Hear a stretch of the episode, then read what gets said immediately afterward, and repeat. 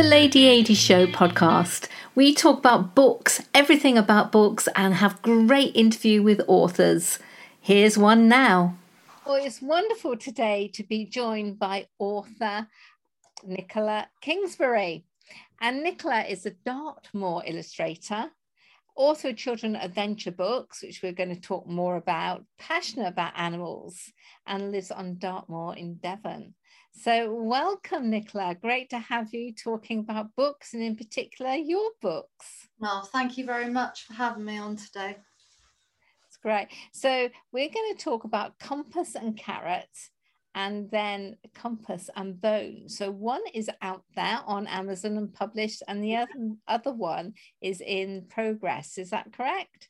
That is correct. Yes, I have. Um, oh um, Nicola, what comes first, the picture or the words? Oh, it's very difficult because actually they're combined.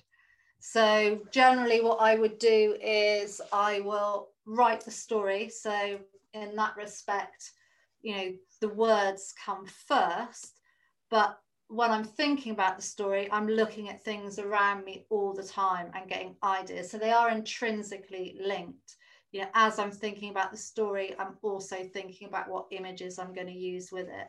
So um, they both go hand in hand, really. Um, and then what I will do is I will write my story, but I often don't write it in chronological order. I don't write from beginning to end.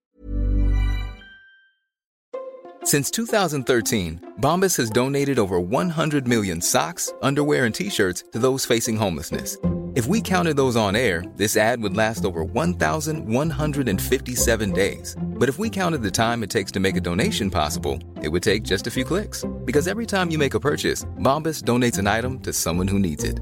Go to bombas.com slash ACAST and use code ACAST for 20% off your first purchase. That's bombas.com slash ACAST, code ACAST. Burrow's furniture is built for the way you live. From ensuring easy assembly and disassembly to honoring highly requested new colors for their award-winning seating, they always have their customers in mind. Their modular seating is made out of durable materials to last and grow with you. And with Burrow, you always get fast, free shipping. Get up to 60% off during Burrow's Memorial Day sale at burrow.com slash ACAST. That's burrow.com slash ACAST. burrow.com slash ACAST. I will write it in like different scenes. So I might write the introduction and then go to a scene that really kind of fascinates. It could be three quarters of the way through the book. And then I'll go back to something else, depending on kind of, I guess, the mood of how I'm feeling that day, the kind of energy that day, or maybe what I've seen that day, because I might have seen something that's just given me an amazing idea. And I think, right, I just have to write that down now and then I that leads on to another thought, and then that leads on to like that little chapter in my book. So I don't I I draw really from kind of inspiration from things that I see and that I look at all of the time, and then kind of amalgamate that into my words. So compass and uh, in this case compass and carrot and then later compass and bone is are part of the series so are you planning more after this yes i'm planning to do six of them Okay, so tell us what you know, how it all began and how the compass takes place in the adventure story. Yeah, sure. Well, um, when I was a little girl, my granddad used to read me, well, made up a story. He used to work on the railways, on GWR, on the steam trains. And um, he was a railway guard. And he used to tell me this story about this rabbit and he was really passionate about um, safety of children going onto the lines, onto the railway lines.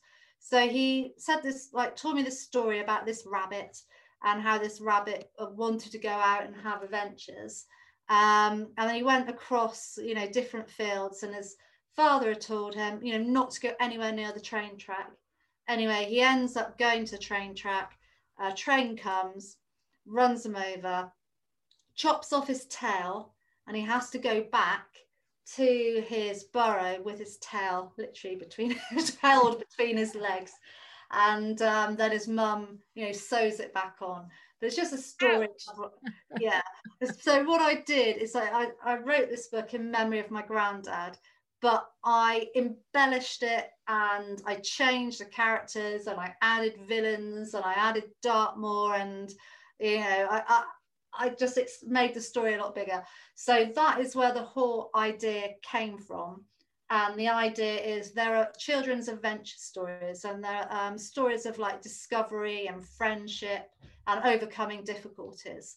Um, and so the compass relates to it and it's an adventure they take their compass out to find the way and each one each animal so the first book the main character is called reggie rabbit and he goes on the adventure and he meets lots of animal friends he meets like fudge cake the wise dog he meets chloe the pony who rescues him he meets um, honey cat who is the bittersweet cat who is too lazy to kill him but lures him down to the railway track to make an make it easy tea for herself.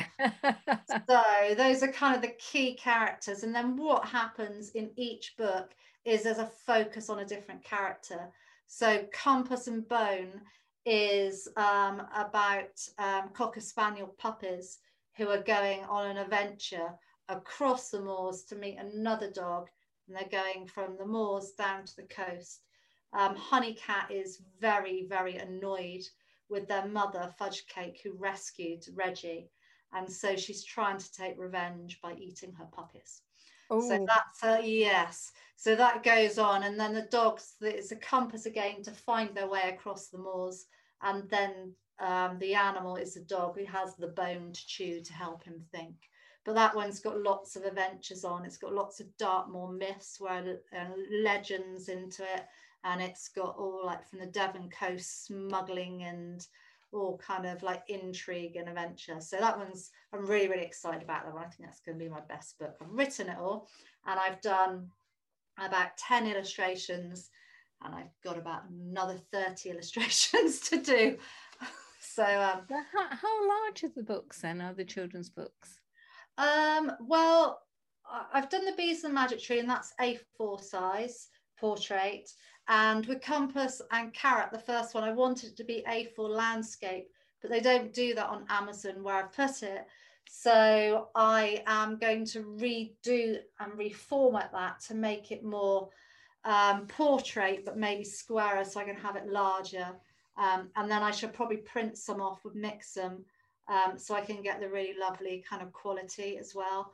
But I really want, but they they were too small to do the images justice. So I want to redo them larger in a different format and redo that format and have that going across the series. Yeah, it's the technical part which can catch you out, isn't yeah. it? Yeah. Yeah, it, it is. And when you're first starting, you're not really aware of that. And that's what I'd really say for anyone who is uh, getting illustrations done or like a children's book is to look at the different formats first before yeah. anything because um, if I'd known that, I would not have done, I would not have done it landscape. Um, although it is, you know, the best thing for my book, and I can do that on Mixam, which I will do like a special print run. But it's really important to check out those kind of things. But you don't That's know right because you've got to get the perspective correct in in the um, you know in the sizing, etc. Yeah. There, there's more to it than meets the eye. That's for yeah. sure there is a lot more and it's again when you're doing illustrations is making sure your illustrations match up with your text and your text length is the right length to match with your illustration um, and then formatting it so it's kind of ready for the printers as well. So you need to have all your printing you know guidelines really before you even start. That's right yeah. It's the very unsexy part of putting a book together. Yeah it is, but it's kind of just so essential, you know, without it, you know. So That's the more right. you know about that thing, you know, the easier the easier it is. There it is, yeah. yeah. So when I asked you for a tip uh, for other authors, you said to observe everything around you, make mm-hmm. notes in a book about those observations, and any characters you meet or unusual conversations. Take photos of anything that you find fascinating or beautiful to give yourself ideas. Yeah. So tell me how you do that. How, how have you worked with an unusual conversation, for instance? Well, I, will start with like the observations because I've um, because where I work with animals and um, I look after about 75 horses and goats and pigs and um, donkeys, you know, you name it, ferrets, you know, rats, mice, the whole lot. So what I do is I often watch them. And um, we were grooming the horses the other day, and um, we lots and lots of hair was coming off. I mean, piles and piles of it because they're all molting. And then all around us, the birds were coming down, they were swooping down, and they were picking up all the hair from the horses and flying them off to their nests. So I wrote that down and I took photos of them doing that. And then I will use that um, embedded in my story. And then I will do an illustration of one of those birds taking that away. Because for me, it's kind of, it's those little observations that you notice that make a real difference, I feel, you know, personally, like in a book. So that's kind of example, you know, how I would use that, for example. So when you've had comments back from people, do they mention the pictures first or do they mention the storyline? Um, what they of because my illustrations are quite unusual in the fact because I'm illustrating for myself, I can be prepared to put a lot more time than anybody who would buy an who would use an illustrator because mine would be out the market the amount of time it takes to do mine. But because it's a legacy for me and it's something that i want to be you know as i want i can invest that time. So they're quite different to a lot of the things that you find on market. So a lot of people are really blown away by my illustrations and they say they're fantastic. And then they read the book and they go, oh, the book's really, the story's really good as well. So, so that's really, that's it's really nice. Yeah, really nice. So. Excellent, yeah. So when you do your illustrations, do you paint them and then scan them in? Do you do them digitally? How do you do the artwork? Um, it really, really varies. It it varies enormously on the scene that I'm doing and the effect that I want to create. So, for example, um, if I wanted a really atmospheric scene, like I got a few where the, the rabbits on the moors and the mist is coming in, then I would think about the medium that would best suit that. So I would look at something really, really soft, like some watercolors or some pastels. Um, and then I would do that image like that. And then I would take a photograph of it. Um, and then and then just use that. Um, whereas um, so, uh, whereas if something was a little bit more serious, I might use darker paints, I might use acrylics, um, I might collect different objects and put those in and photograph those again. So the majority in Compass and Bone are hand done, although I will sometimes put bits of photographs in, I'll put shavings in, you know, I'll get bits of trees and put those in the background. So it's quite you know, it's very 3D and collage my work on Compass and Carrot and Compass and Bone. Yeah, so the the book itself becomes something really to treasure, doesn't it? Because of yeah. the visual impact as well as the story. Yeah. So yeah, that so that is brilliant.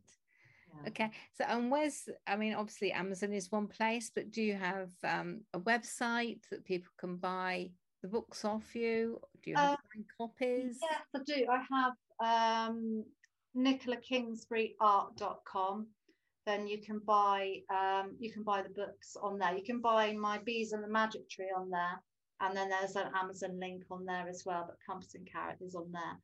Um, and I'm also starting to illustrate other people's books as well. So if anyone is looking for an illustrator, then um, yeah, then do contact me because I think that actually helps being an illustrator of your own books is that you can understand the problems of an author um, and know how to overcome that to make it as easy and efficient for them as possible, really. Excellent. And, and produce something beautiful as well, obviously. Yes, yes. Be proud of because you want a book that you can hold in your hand and say, oh, I did that, and to show to other people. Will your books also be electronic? Will you do a Kindle version? Um, yes, I will do um, a Kindle version. I have got a Kindle version of the Bees and the Magic Tree, but I intend to do all the others on Kindle as well. As soon as Compass and Bone is done, they will both be available on Kindle. but I will reformat Compass and Carrot as well, so they're all exactly the same. Mm, yeah, wonderful. Marvelous. Thank you so much. It's been oh, great to see books through an author and an illustrator's eye and having that talent combined. So really thank you for for that and um, I look forward to your next book. Yeah, thank you very much. Thank you for having me on. I've really enjoyed speaking with you. Hi, thank you for listening to the Lady AD Show podcast. Come back, subscribe, and we'll do this all over again. Bye bye.